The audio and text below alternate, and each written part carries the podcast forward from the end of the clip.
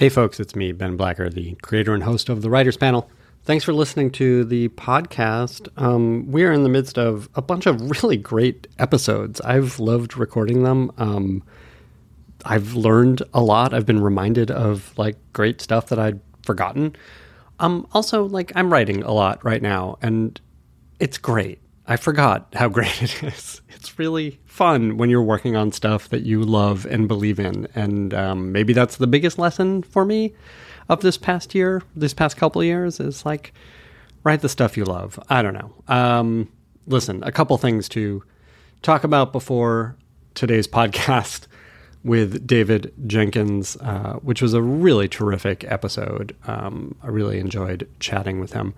Um, First of all, uh, go over to my newsletter, benblacker.substack.com, where we, uh, you know, I write about writing as well as, you know, let you know about new episodes of this podcast.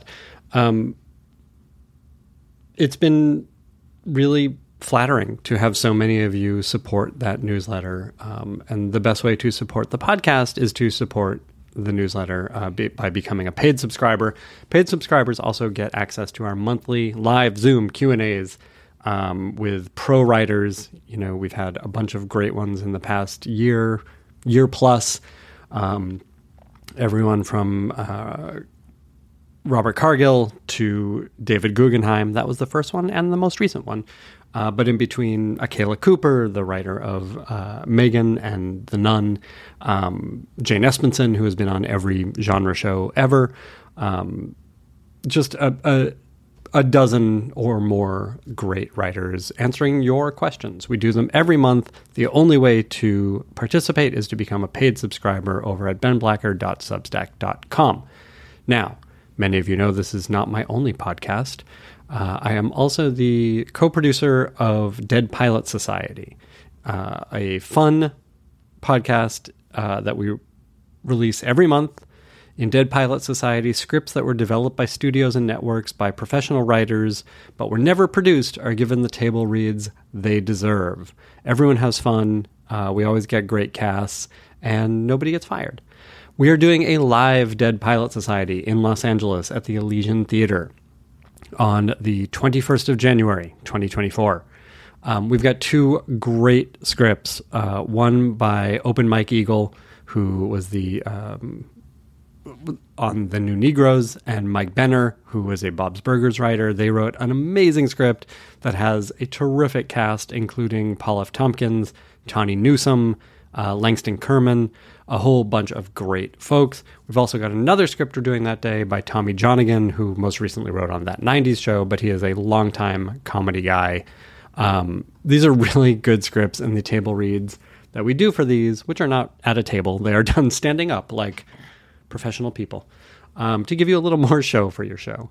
Uh, the table reads are always really a good time. So head on over to the Elysian Theater's website uh, that's ElysianTheater.com, E L Y S I A N Theater.com, uh, and get tickets. They're only 15 bucks, and it's an afternoon show on the 21st so that I don't have to go out at night.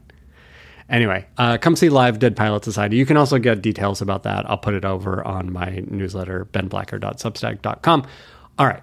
Here is my conversation with uh, David Jenkins, who is the creator of People of Earth, as well as Our Flag Means Death, which is everybody's favorite show. Um, we have a really it's a great conversation. I love talk, talking with David. Uh, we really got into some interesting areas um, that I think he didn't expect to talk about. I certainly didn't. Um, but you know, we uh, things about how he thinks about comedy and creating stakes in a funny world. Um, there's a lot of great stuff in this conversation. So, uh, thanks to David, and thanks to you for listening. I hope you enjoy it. They write, they talk, and talk about what they write. Tune in tonight, or whenever the time is right. It's the Writers Panel with Ben Blacker, and it's starting now. Oh, that's it. This is how we do it. This is how a podcast starts. Uh, David Jenkins, thanks for being here. Um, David, I usually have people introduce themselves, but I want to say who you are because I'm such a fan of both of the shows that you've put on television uh, People of Earth and currently Our Flag Means Death. Uh, these are great shows. Congrats. Thanks, man. No one knows about the first one. This is fantastic. I think you might be the one person who saw it. Is that true? Was it? I mean, you went for what two seasons, right? And then they they tried to give us a third one, and then um, they decided not to. they decided not to. They didn't try very hard. They, hmm, I don't know. It was a weird time. Every time I make a TV sure. show, it's apparently a weird time, and everybody's merging, and uh, it's the end of an era and the beginning of a new era. Well, that's, I mean, it's really interesting. Like, you got into this. So, People of Earth was 2017, right? Or 16? I mean, yeah, I guess I think we were shooting, maybe we aired in 17 and we were shooting in 16. I don't know. It was, it was over in a flash. So. Like, but, but for sure, you have gotten into the business and had some success at it during a super weird time, which is, which the last decade has been um, just to sort of lay our groundwork. So you you started out as a playwright, uh, is that right? Uh, and then sort of made your way to television. Tell me about that transition and finding your way in this business at that very strange time. Well, I feel lucky to. Um, this is a weird analogy, but I'm going to make it. I moved to New York City a, uh, a few weeks before September 11th. And it's a hard time to move to New York City. But there is something to be said for being there through September 11th because you kind of got to you understand where the city's going and why it's in the place that it's in. There's something about going into TV at this time where like I don't I don't know what it's like to do a 24 episode. That's insane that that even existed um you know so i only know this to be in constant flux and chaos and people trying things you know with like an entirely new net like they were trying to do something with tbs where kevin reilly was going to reinvent that network and they had a you know they were going to take a really strong run at it and then things changed so quickly. Um so i felt very lucky to be there um, again, it's freakish when you're a playwright and you're used to writing things by yourself. And then you do you get to be social as a playwright. If you get into production, you have to do re- you get to do rewrites with the actors and the director, and it's you know you're you're there. Um, and I produced a lot of my own stuff in theater, so like some of those skills actually like carry over. The credits transfer in a way because producing is producing but it is wild to suddenly be like, oh, oh, they're turning this over to me. Oh, this is this is a multi-million dollar thing, and now now I, I'm being allowed to run it, and uh, it's that's that is wild, and and learning how to be in a writer's room, much less run a writer's room. Um, wild and, well, we'll we'll talk about some of that because um, I'm curious to hear about like. Oh, okay. Oh man, I need to get a drink. Things, yeah, yeah. um, I want to hear about like the things that you learned in that experience and what you've brought over with you. But even before that, like, was the idea as you are, you know, finding some success as a playwright and producing plays and writing plays? I wasn't that successful at playwright. Listen, you made stuff that counts. yeah, what you know what? I love that. But let's just pause there. I love that. Because it, it is yeah you got it up. Like you had to I had to produce it. We had to produce it ourselves I was doing it with my wife at the time and and raising money. And even getting the fucking thing up is like yeah we did it. So anyway so I love that. Um go ahead. Were you writing like what was your interest in TV were you writing TV samples? Did you have TV agents who wanted to bring you to TV I had a very weird. I was like an actor for a while, and I was gigging as an actor and testing for things and doing okay. And then I um, started to realize after, usually after I booked a job and I was doing the job, I realized that I hated it. Um, but I felt like, oh well, I wanted to do this my whole life. Now I'm doing it, and um, I I I am very unhappy and there's certain things that happen when you're an actor like people touch your face uh, people lead you places you're you're left to sit in a chair. You know, you're handed like a costume that you have no say in, and then you get some input. And then I realized, um, oh, that feeling that I had, uh, where that I thought I'd feel when I was acting, was actually like, oh no, I want to be the whole thing. I want to, I want to be this. I want to be the scenes. I want to play all the characters. I want to determine the mood. Um, sometimes I want to run and hide from my own writing because I hear it I'm like, oof. But like I want to be the person that gets to create, you know, I I I used to have these very strong feelings when I would I was a weird kid. I'd listen to soundtracks from movies and not like I would listen to like, you know, collected songs like Rushmore, great soundtrack. But I'd listen to like the Carter Burwell soundtracks to like you know miller's crossing or something like that like and at, there was something about it that was just like god damn whatever feeling that it evokes listening to carter burwell specifically his soundtrack to fargo and his soundtrack to miller's crossing are just like beautiful. I would listen to them like in headphones like walking. I was a dork. Um soundtrack to heat is kind of evocative in that way for me.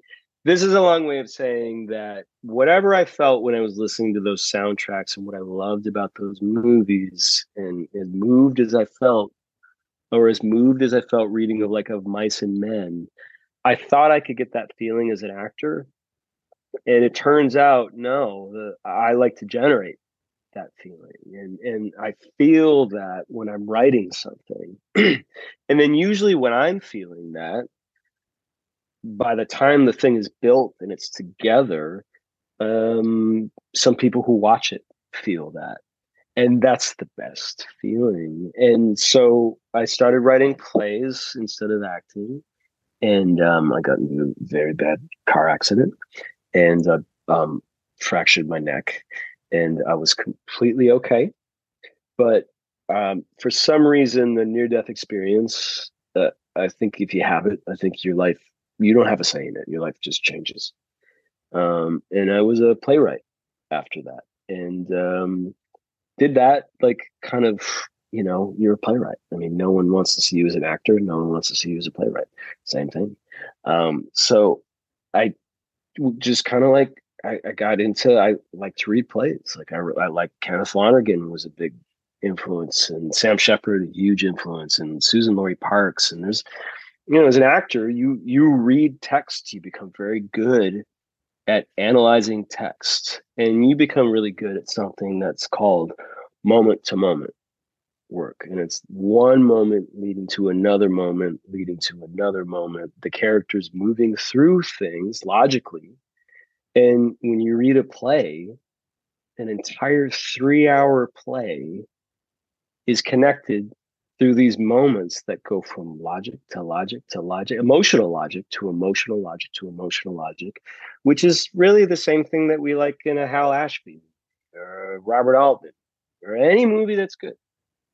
Where we're like, I'm I'm into it. Um, so I became a student of just writing like naturalism and and um, as an actor, I didn't get a chance to like work with other actors that I liked because you get slotted into something and shot across the country or shot to a set. And this producing stuff was like oh cool i can work with the actors that i like and i can just build the whole thing and murder myself doing it but i get to do it. As you say you get to get it up and that's a success.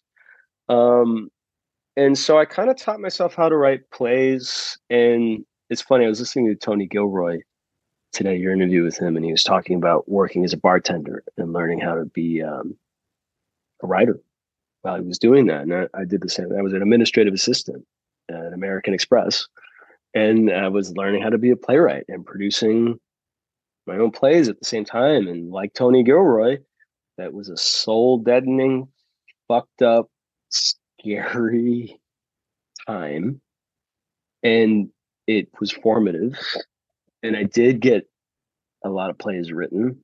And one of those plays, I think the first one that I wrote, years after we put it up, and after the New York Times did not come to review it, and after i was like, okay, put this in a drawer. Somebody sent it to be performed in Santiago, Chile at a theater festival. And they translated it. I don't even know if they actually did it. I think the festival got canceled that year. This is weird. So then there was a reader at the festival that worked for a manager. This manager is very clever. This guy's name is Dan Halstead. And around this time, he was going to New York City looking at playwrights that he could bring over into the television space. And, and, you know, he was doing this before a lot of people were doing it. That play that I wrote five years ago that got sent to Chile that I thought was dead, that didn't even get performed, landed in a, a reader's lap who liked it enough to be like, Dan, you should check this out. And then Dan liked it. And then he was like, Hey, you should, you should write for TV. And I was like, Yeah, fuck yeah, I should write for TV. And he's like, You should write a half hour comedy. And I was like, eh, I'm Arthur Miller. I'm not gonna well, th- yeah, I was going to ask you that. Like, as you're talking about the writers who influenced you, the writers you were sort of, you know, learning to write from, none of these are comedy writers. No. Well, Sam Shepard can be funny, but it's not the kind of it's not half hour funny. It's it's like, oh, this is really fucking scary funny. So so you're it's suggested that you write comedy and and I can understand it. Like the the stuff I've read about your the the plays that you had produced or written where it seems like they were sort of wry and uh about human interaction and you know Yeah. I wrote like a play that was kind of like um it was like Beckett meets Enron. It was about finally existential finally. It was about existential free fall essentially between two characters. So it's a kind of funny. It's what Irish people consider funny, maybe. um, That's a very specific brand of comedy, and honestly, like I can see that different kind of funny. But I can see that DNA in both People of Earth and uh, Our Flag Means Death. Yeah, you're told to write comedy, and then you say, "No, thank you. I'm a great writer." Well, I mean, you know, my attitude because I was a schmuck was like, oh, I'm not gonna do. It. And then, uh, but you know, I like, I like. Turns out, everything I like is comedy. I love Spinal Tap. I love everything Christopher Guest does. I love seeing the American. Um, people don't. People who are young don't know this, but um, seeing the British office in the U.S before the American office happened, and you in New York, you'd go to Kim's video and you'd get the copy of it and you'd watch it. And it was like a transmission from another planet where it was like, oh, you can do this. And Spinal Tap felt like that, where it's like, oh my God, you can do this. Um, and so, but both are moment to moment work which works in a drama, works in a comedy. It's just moment to moment work is just the language of something fucking good where we follow every beat. Is this something you you actually talk about with writers that you're working with? Yeah, I don't like I mean again, so those things that I referenced, right? Or like um I even um Princess Bride. Lovely moment to moment work. Um Midnight Run. Lovely moment to moment um, every Coen Brothers movie, Big Lebowski, like that. Those are funny movies, but I believe the characters, I believe their circumstances, and I I see the emotions go from moment to moment to moment. They're heightened and they're ridiculous. Fargo is a pretty funny movie that plays like a drama, but it's it's comedy pretty much. Um, I think like those things to me like i'm i'm trained to be an actor and those that's what i love. That's what we do. That's what you know that's what made americans that was america's contribution to the world outside of jazz and rock and roll and hip hop was perfecting naturalism and moment to moment naturalism. And it's still good. It's still what we want to see and, and, when we see it it makes it's a difference between when it's really working it's a difference between like maybe iron man 1 working and like a lesser more you know, troubled, not quite congealed, actiony thing not quite working because you you check out. This this speaks to both structure and tone, right? Like and structure we can come back to in a minute, but I know like for sure it's that tone that, you know, characters living moment to moment and and and living, you know, uh, these breathing characters that I responded to in People of Earth and that I and so many others have responded to in Our Flag Means Death. These are very human characters. Oh, that's a nice compliment, man. Thank you. Thank you. That's lovely. But that's not always easy to do on television. I think it's easy to do. It's not, it's never easy to do, period. And that's, that's the price of entry. If you want to be good, you know, I, I'm not a, I am not a joke writer. I just I I am I am envious of joke writers. It's not what I do. Um, you know, I I personally I don't love comedies where they reset every episode and and you started. There's a lot of fun to that, and there's good good things written that do that. I want to feel the weight and like a character can change and and die and grow. So I want to feel some of the things that you see in like Breaking Bad with Walter White like the great thing about that character is he gets better. It's an awful thing for that character that he gets better, but you know, a little bit the comic conceit with Stede is he has to get better. It, he gets less better than Walter White because he's a comedy. so right. he gets just a little better. Right. You can you have to maintain that flaw and keep it comic, I guess. I think you don't want to defang your character, your central core conceit of a character in a drama or a comedy. I mean, Tony Soprano's Tony Soprano. Don Draper's Don Draper. They grow and they change. But it's it's our own problem. We can never escape who we are at our core, as much as I hate to admit it you know I, I like to think that you can but um i think that when i see that in a comedy watching watching the things that would happen on an episode of the british office where it was like oh this is kind of sad. There's episodes of it that are you're just like ooh and yeah but then it, it's also funny and it's not mean and there's not like a I call it kind of a life is cheap quality to some comedies where it's just kind of weightless and everyone's kind of mean. Like Larry David is excellent at that. You know, Seinfeld is kind of that, but it's brilliant. It's a refined version of that, which you more often get sort of a, a watered down version, which is which doesn't feel good. Yeah, it's just kind of cynical. And it's like you've you know, like cheap beer makes you feel. You know, like, well, oh boy, I shouldn't have done that. I should have had water. This suggests to me this idea of like having this core to your character and and maintaining that core um suggests something about the way you are creating your characters like is there some core to and, and we can use our flag means death by way of example but is there some core to these characters that you are holding on to and how do you know how far you can push that? I think there always has to be a core that you're hanging on to, just in terms of like for me, it's very much aligned with casting. You know, when I'm writing it and it's just mine and it's in my head, I can imagine Stede Bonnet and I can imagine some of the things that he's going through. And I, I wrote that pilot and it was like, this is this is pretty good. There's like it's it's a workplace comedy on a pirate ship like I pitched, like we sold them. Um, I know this guy's eventually going to fall in love with Blackbeard and meet him and fall for him, but that's not going to happen for a couple episodes.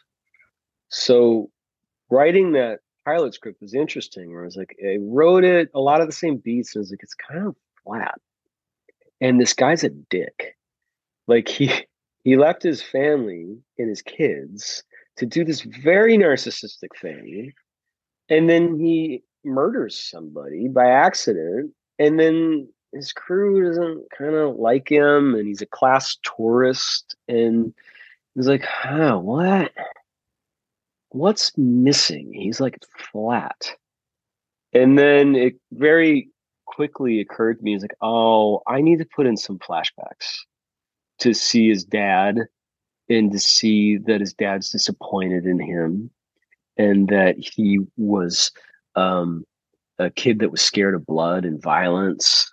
And somehow this is coming back for him while he's doing this, just to get some interior life for this guy so he doesn't flatten into a cartoon character.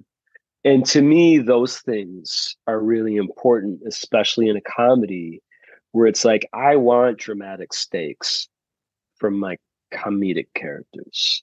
I don't want comedy stakes for my comedy characters because then it's like, oh, just I'd rather eat a sandwich. You know, it's what's really nice about Indiana Jones and Harrison Ford as Indiana Jones in in the first movie. He looks scared. when shit happens, it's not like he's like, haha, he's fine. Like there are moments where Harrison Ford looks like he feels like he could die. And that makes that character so good. And you invest because you're like, that's how I would feel. And there's something about that, um, just that little adjustment that makes a com a comedic character come to life too, where it's like, oh, oh, there is something inside. Oh, huh. There is some real stakes. They can say I love you and mean it. And I think that's some of the beats in the British office that were really, and the American office that were really like, really landed were the beats where you really feel it and it's not diffused immediately with a joke. And it is played for the weight that that it has. You know, I, I love that stuff. That that makes my heart sing. But this is also the kind of stuff, and and I love it too, and it tends to be the kind of stuff that that I write too. And like the note that I always get with this is about the stakes. It's about like how can how can it be funny and scary and dramatic at the same time? Yes. Like that's what we want. That's what we all want. Yes. So I'm curious to hear about like once you push through on that character aspect of the pilot, were there conversations about like the stakes of this world and you know how how big this show could go versus the smaller moments where it feels like that's where the stakes really are are heavy. Yeah i think that's that's really that's really well said um, and observed so thank you i'm flattered. I think like um for me violence was important on the show that if violence happens that it's not just comedic violence that there's like people can get stabbed and there's blood and you're a little bit like you know i think stede gets stabbed in the third episode and he gets gut stabbed and you're a little bit like oh no it's it's rhys. He's like oh god of course but he's like bleeding. He's like did you mean to do that? But he's gonna die. And there's a little bit of like oh they can die in this okay. And then when you get into the emotional moments and you know like there's a really beautiful scene where um Blackbeard has to confess to Stede that he doesn't have any friends and he never had any friends and he was going to burn his face off and and and kill him and take it and send the doggy heaven. And it's played so dramatically and they play it so tenderly and so beautifully with each other.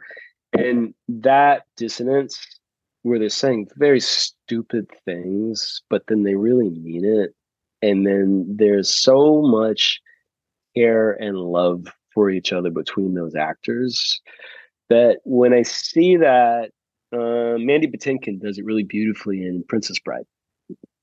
That's why Inigo Montoya, that's why everyone loves Inigo Montoya. When he says, You kill my father, prepare to die, like, and Christopher Guest, fucking fantastic in that movie. One of the scariest bad guys. Um, but those things when they actually have stakes and they're happening in kind of a magical funny world I, I, don't know. Those flavors together dialing them in and just making sure that we all understand in the writers room that it's not comedy funny. Like there's a moment where um, this character buttons has a bird and the bird dies and it's it's a moment and he gets hit with a bullwhip by will arnett. So that could be like so zany, and then the bird could explode, and everybody be like, ah! but I wanted it to feel like a little Lars von Trier movie where it's like it happens, it's real dumb, and then it happens, and then it switches into like a Eugene O'Neill play or something, and it's like those moments where you're not quite sure, where you're like, ha ha ha, and then it gets, and then you're like, wait, well, I love that. Yeah. Well, well, tell me about scripting those moments because, like, your script. It's one thing for the actors to play the gravity of this, and you know that that that that's going to happen. You know that they're capable of that, but also like these scripts have to go through execs and you know network and studio and all this stuff. Like, is there pushback or is there you know explaining that you have to do along that road to say like i know that this is going to land emotionally. Trust me even though they're saying crazy things. I'm freakishly lucky to this point and i'm sure i'm jinxing it by saying this but i never really had problems with that. I don't know what to say. I mean i'm sure there's some stuff that i'm forgetting about it but i know on our flag like they're just great. They're just down and then you know i think on set it's more like okay well how are you building your cast? Like don't just have comedy actors like get like con o'neill and rory kinnear and ewan bremner and you know people who are like actor actors along i mean andre braugher just died god bless him but that's what he was doing on that show you would play it so straight and those actors when you put them next to a comedic actor they terrify each other. And some electricity is created where the the actor actor is like oh fuck i i can't do improvisation like that. And then the comedy actor is like oh no this guy's good. Oh no. And they're both scared of each other and they'll both send me emails separately. I don't think i did a good job today somebody amazing. It's only the amazing people. I think I did a weird job today. I don't know. They're so funny. Or somebody amazingly funny. I don't know. That guy was so good. I, I, I don't know what I'm doing. And then by the end of the season, they're all in the same show together and they formed a company and a language. But I think if you go too far in either direction, it can go. I mean, that's the brilliance of a Wes Anderson movie and an early Wes Anderson movie, particularly like Rushmore has that perfectly. Um, so I think, and then in the writer's room, it really is just like, I know what I want. and then it's just making sure that it's staffed with writers who can do that. Like there are very few comedy writers who can do moment to moment work believably and and they're almost self-selecting and i think that's one of the reasons that you know, Greg Daniels, the creator of the US office, um, sparked to what I was doing because I was basically just watching what he was doing and I liked it. And then replicating it in the form of the People of Earth script. And then he was like, Yeah, I'll do this. Oh yeah, you can for sure see again that that DNA. Like all the stuff that you have mentioned is so present in both of your shows, and yet they've totally become your own that's the other part of it I want to talk about, which is like, what do you find yourself exploring the same themes over and over? Do you find yourself looking at a similar type of character over and over? What's the stuff that is you in both of these shows? I'm sure I do, but I don't think that's up to me to determine. And I think once you start, you're in trouble because you're like, oh, I'm the person that does this thing. And then pretty quickly it's like, and then it gets weird and it's like i i know that i like ensembles. I like workplaces. Um i like um i like characters trying to form a family you know? Um and i really i just i like genre. Like i love like alien abduction aliens alien invasion. But it's like there's they're like a dead end job on the alien invasion and they need an org chart and you know it's all the stuff that you know they're in an office it's just it turns out to be a spaceship um those things where you can where i can find like mundane corners of a tried and true genre are wonderful because then you get to use the tools of the genre that we all love as an engine, and then we get to move away from it. I get. I mean, I'll quote Tony Gilroy again. He listened to. He was saying he's like we're the most. Um, we we we have been exposed to the most narrative in the history of the world right now, where we know everything.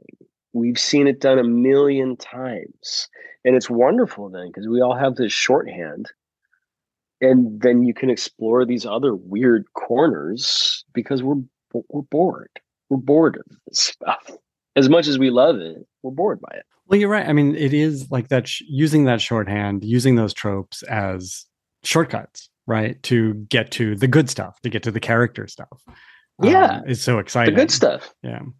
Um, you touched on uh, staffing your rooms um, with with these like-minded folks, and I'm curious to hear about that process. Like, what did you read? Do you remember stuff that like knocked you out in those first couple seasons of of Our Flag Means Death?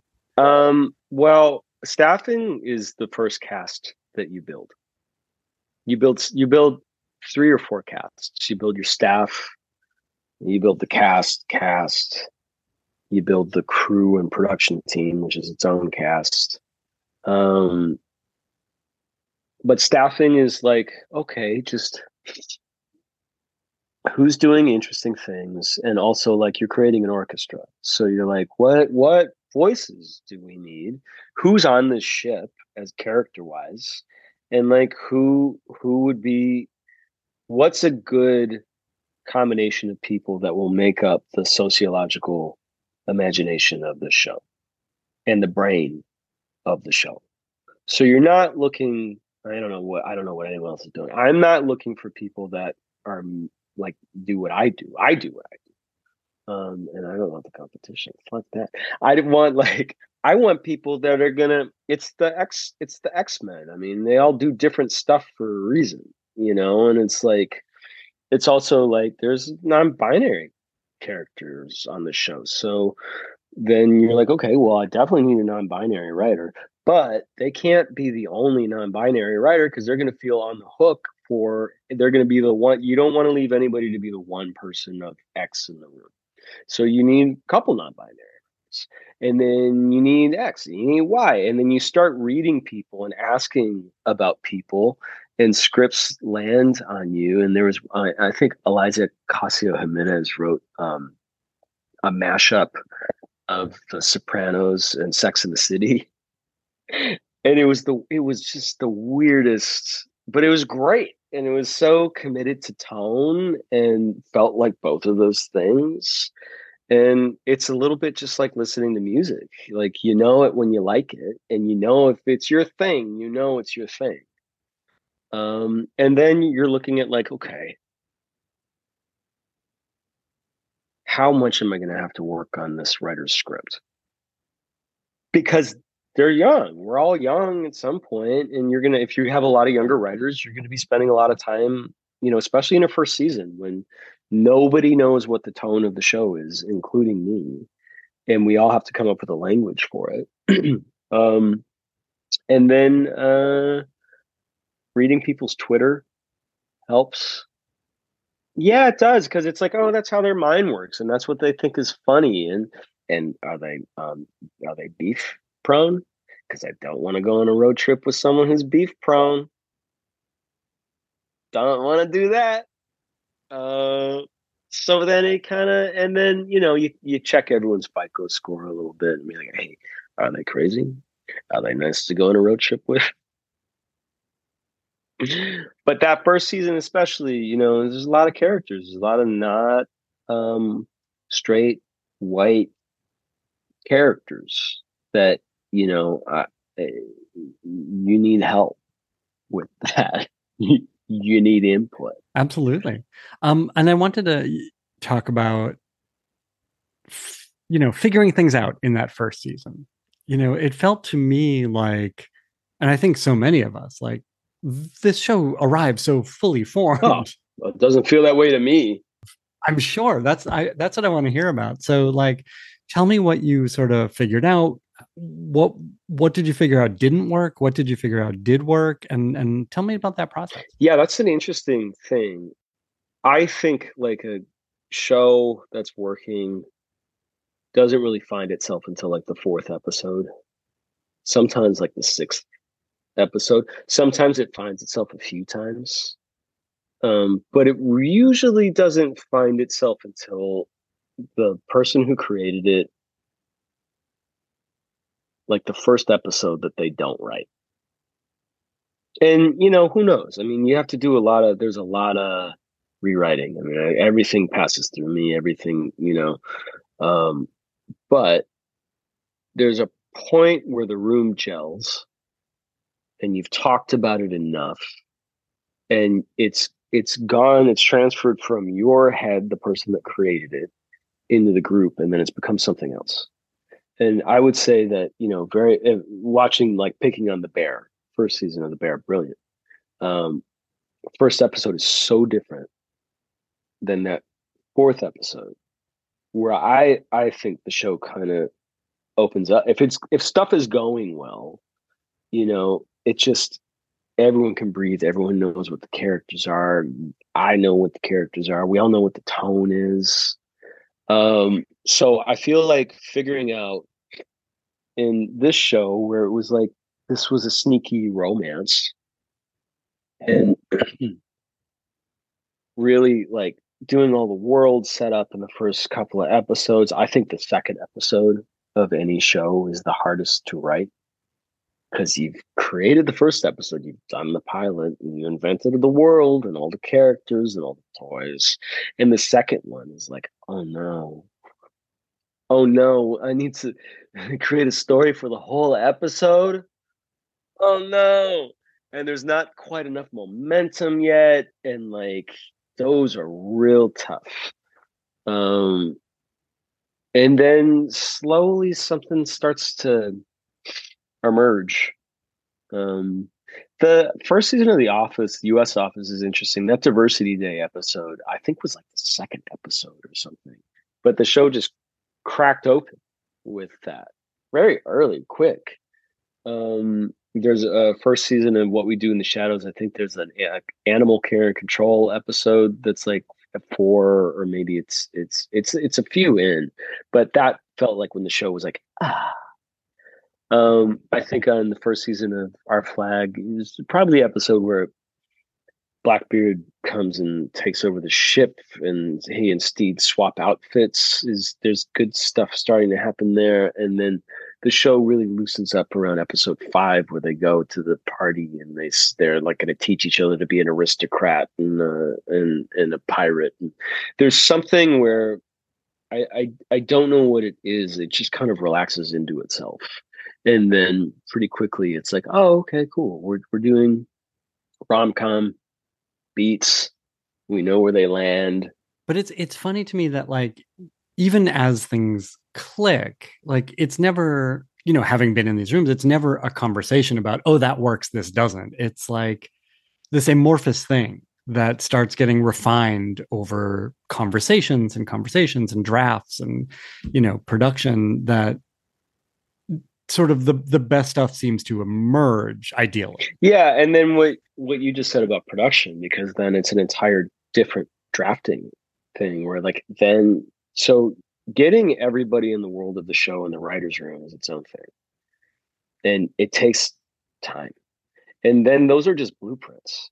So then you have to get everyone in the world of the show in, on the production team because they have to build all the shit and they're like, well, what's chair look like in this world? And you're like, yeah. I don't know. Uh, and then you just have to have answers. I mean, part of show running is just answering. And um, you don't even the answers don't even need to be right. You just need to have an answer. You just need to be like, uh, chair's brown. And they're like, brown? Okay, good. uh, what's the um, ship is uh, oh yeah, the ship is big. And uh, what's the costume look like? Oh, that one um, with stripes and the vest, and um, it surprised me. Yeah, when it's uh, um, a prince um, mixed with like a Tina Turner, and then a little Don Knotts, and then like, and they're like, okay, good, go. And then it really is just giving concrete answers, not trying to do everything, but concrete jumping off points, so that everyone on the production team can then start trying to get in the world of the show. Then you have to do it again with the actors to try to get them in the world of the fucking show. And then three quarters of the way through the first season, in my opinion, there's an existential crisis because everyone's exhausted and they've been throwing their work into a black hole and no one knows if the show's good because no one's seen an episode cut together. And you the showrunner have played pied piper and convinced everybody to be there and work way too hard and be exhausted and away from their families. And um, no one no one knows what the show even is until the thing is released and they can see it and it's been digested. And like that's way after you're off the soundstage. So a lot of the job is playing like dungeon master over and over and over and over. And then in the process of doing that you all kind of digest it and refine it as a whole. And then hopefully you arrive at something but i think it's always a surprise. You're like oh shit. Yeah that works. Okay yeah it's a it's a huge leap of faith right for everyone involved insane and and for you insane everyone and then and then you're also like oh that didn't work i won't do that again i'll skip that next time uh, I'm not. I won't ask about that. Um, what I do want to ask about is: it, am am I right that I read that you're doing some directing now? Yeah, I directed the first two episodes of the second season. That's great. Um, tell me about like how does that feel like an extension of? Because it seems to me like y- early in this conversation, it sounds like you know you started telling stories from this very. The only way I can think to put it is, you know, many writers think of the typewriter as their tool, right? This is how I tell a story. And it sounds to me like you started telling stories looking at all of it as a tool. It's it's the actors, it's this the crew, like the words, the music, everything to elicit some feeling. How does directing play into that holistic approach to storytelling for you? You're cool, Ben. You're cool. That's right. That's exactly right. Yes. I think a lot about this stuff. That's you really do. Yeah. Yes. Like it's all you know, I um I I did like uh, uh when I was a kid I did like storefront theater in Chicago, a teenager.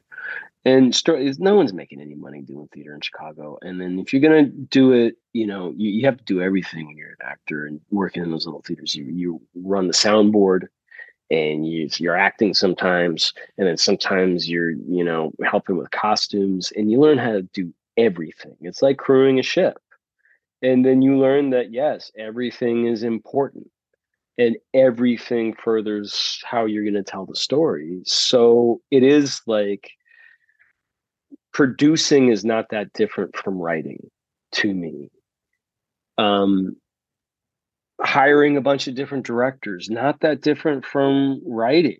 Even how you're going to run a production meeting, you're writing. Um, you're writing what the tone and the vibe of the show is, and you're trying to again play dungeon master and get everybody in the same thing. Directing is just easier because I don't have to be in some other poor visiting director's ear, being like, "Uh, hey, um, I mean, even like I did that with Taika. Uh, he's so gracious and amazing, and he's just like, "Oh, yeah, um, yeah, no, Dave, come here. What? Um, okay, yeah, I'll try it like that, sure." And it's just like, oh man, this guy does. This guy has an Academy Award. He's listening to my dumbass. Um, but it it's so it's easier in a way where it's like, okay, I don't have to then try to intuit this through a director. And there are times in a first season where you're you're trying to get the directors into the world of the show, and you do have to be like, uh, that's a dramatic beat. Is that going to be like that?